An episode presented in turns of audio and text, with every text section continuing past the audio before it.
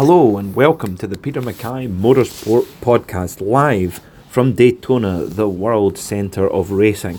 We're coming into the closing stages now of the Rolex 24 Hours here at Daytona, and it is turning into an absolute classic with action up and down the field. We've just gone past the four hours to go mark, and things are really hotting up.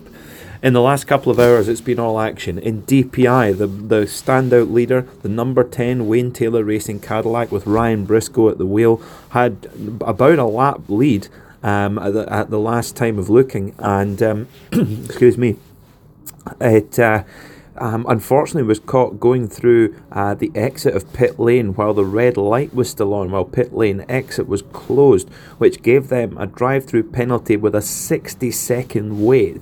Absolutely incredible, which lost them a lap, which put them a lap down to the number 5 Mustang Sampling Cadillac.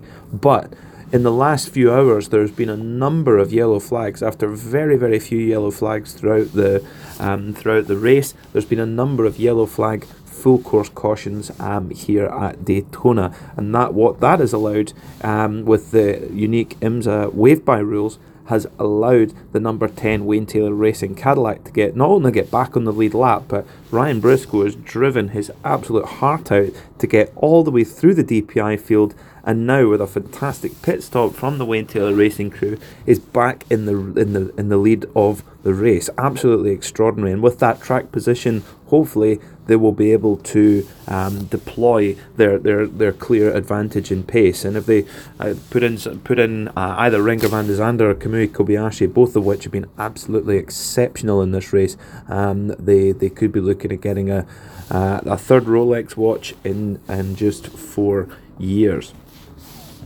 In GTLM, it's an absolute dogfight. It's a four way fight for the lead between the number 24 um, RLL uh, BMW. Um, that's the black uh, of the BMW M8. So the white, there's a white one, number 25, and the black one, number 24. Um, that's the car with John Edwards, Jesse Krohn, uh, Chaz Mostert, and Augusto Farfus.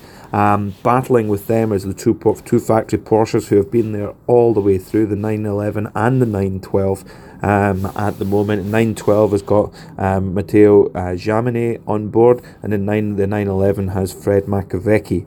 The number 3 Corvette in its first ever competitive outing, incredible. The yellow number 3 Corvette battling for the win here at the Rolex 24 at the very first time of asking. What a, what a story that would be if Corvette Racing could overcome the stiff competition in GT LM. At the moment, Nicky Catsburg, the Dutchman, is on board that vehicle, um, but I would expect Jordan Taylor or Antonio Garcia to be taking that car to the finish.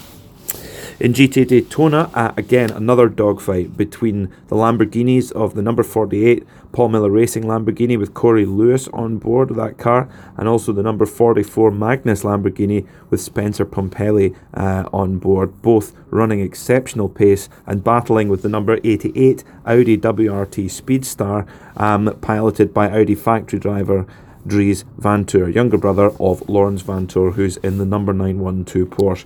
But not too far behind, speaking of Porsche factory drivers, Pat Long is in the Wright Motorsports Porsche, who have not never really been at the front of the race, but just kept kept themselves out of trouble and are there on the lead lap and, and, and could possibly um, feature in the battle for the race win as well. So it's all to play for here at the Rolex 24, and it's going to be a really exciting finish to the end of the race.